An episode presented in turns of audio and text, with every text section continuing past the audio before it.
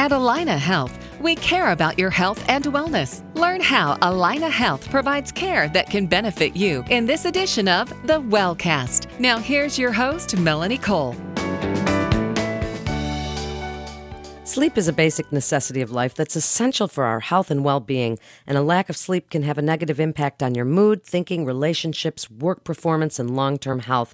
My guest today is Mary Beshara. She's board certified clinical nurse specialist in adult health and pain management at the Penny George Institute for Health and Healing. Welcome to the show, Mary. So, insomnia, what actually is it, and do we know what causes it? You know, insomnia is a pretty complex topic, and so as far as what causes it, there can be a number of causes, Melanie. The kinds of things um, that I think about, though, are um, anxiety, stress, another disease process that actually, because of medications or things like that, can actually cause some insomnia. But there is also something called essential insomnia or primary insomnia, and that would be where you're just having difficulty sleeping, but you don't have any of those other comorbid conditions or things like that. So it's pretty multifactorial, to be honest. Is it hereditary? You know, there is a study out there that does say that there may be a genetic link, um, but one study is not enough to say, yes, there is definitely that.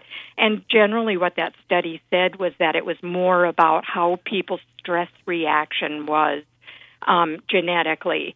And so it was more tied to stress than it was actually to insomnia. So people who suffer from insomnia try every medication on the books and melatonin. They're trying all of these different techniques and sleep studies.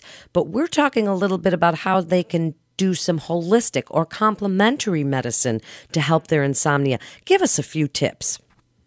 Well, there's lots of things we can do. As soon as you've sort of had some, you know, of the issues of sleep sorted out to make sure that it's not something that is um, needing to be followed up from a medical perspective, then we look at if it's um, something having to do with what we call sleep hygiene.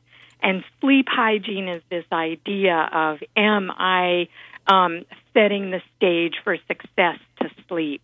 And so, what am I doing right before I go to bed? Or have I eaten, you know, a decent diet? Or have I um, exercised today? There's a lot of different factors that are going to flow into the successful ability to sleep at night. And so, we have to sort of look at all of those. But beyond that, if you want to talk about specific uh, interventions that we would use to help with sleep, there's everything from herbs to supplements to aromatherapy to acupuncture and traditional Chinese medicine. I mean, there's a really broad array of tools that we can use to, to address sleep issues. So then let's talk about some of those tools that people can use. And you can start with sleep hygiene, and then let's talk about some of those supplements that we hear about and whatever people can try. Yeah. Okay. So starting with sleep hygiene. Um, you know, the longer screen time we have in a day, the more stimulated our neurotransmitters are in the brain. So if we go screen time, what's that? Okay, telephone, television, um, computer time, those things all send off a blue light. And there was a study done out of Harvard that looked at what that blue light does actually in the brain, and it stimulates the brain. How many people do you know that have a TV in their bedroom? A lot. Mm-hmm. So the idea of maybe blue light actually stimulates the brain unbeknownst to you, um, and you're watching it late at night before you fall asleep may actually be counterproductive. Um, so that's one of those sleep hygiene things that I think is easy to know. Another thing is like how many electrical things do you have in your bedroom that are running that you don't really think about it? Because there is this background electricity, um, um, electromagnetic field that people sometimes react to, and they don't know why they're not sleeping, but they've got their phone plugged in, a clock plugged in, a television plugged in, a fan going, a this or a that, and there's quite a bit of an electromagnetic field. That's kind of a controversial contributor to insomnia, but I'd say clean it out of the bedroom just to be on the safe side. Um, another thing is what are you eating? If you're eating lots of sugar, that's going to give you uh, quick energy before you go to bed. And so a lot of people, including my husband, like to eat a bowl of ice cream before they go to bed. And that's really contraindicated because it's going to give him lots of energy. And then he's going to um, have that energy when he goes to bed and he's trying to get to sleep. So some of those things are like that. Exercise is a biggie too if I exercise. So let's early, talk about exercise because Sure. exercise people like to do it sometimes at night when they get home from work. Does that contribute to insomnia or help it? You know, I would say if you're doing it within three hours of trying to go to bed, you might be stimulating it, you know, stimulating the body and getting circulation going and stuff like that, which would then be harder to calm down.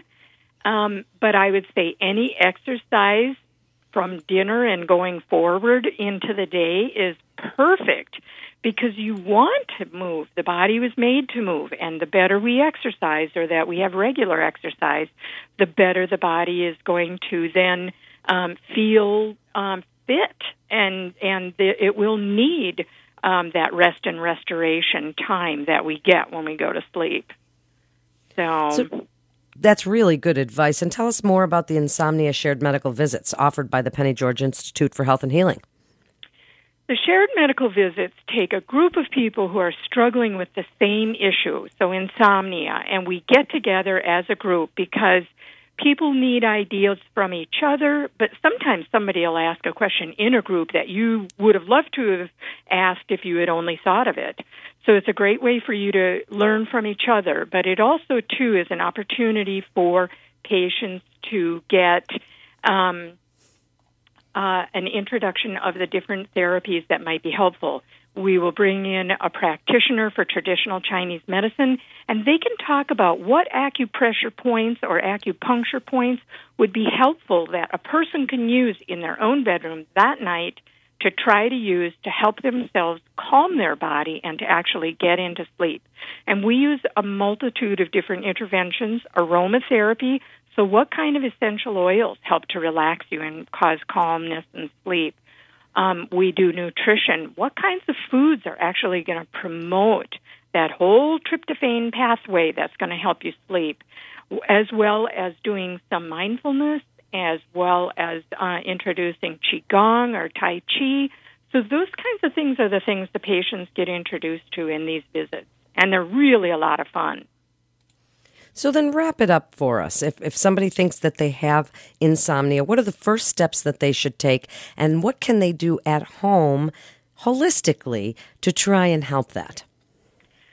Well, um, what can they do at home? They can kind of go through any website that lists what causes insomnia. They'll get that whole sleep hygiene piece.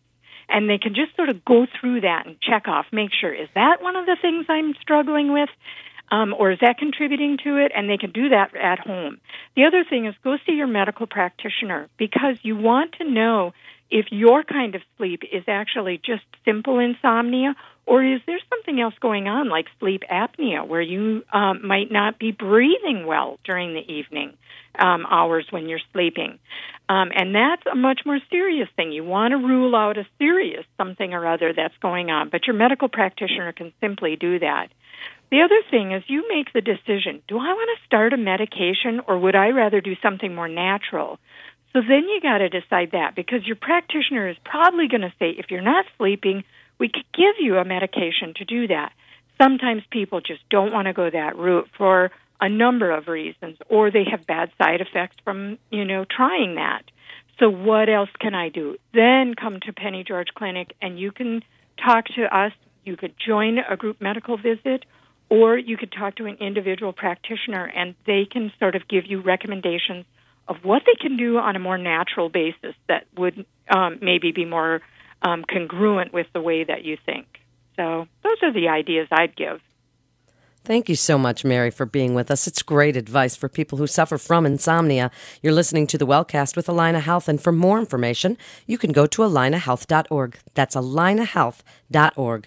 This is Melanie Cole. Thanks so much for listening.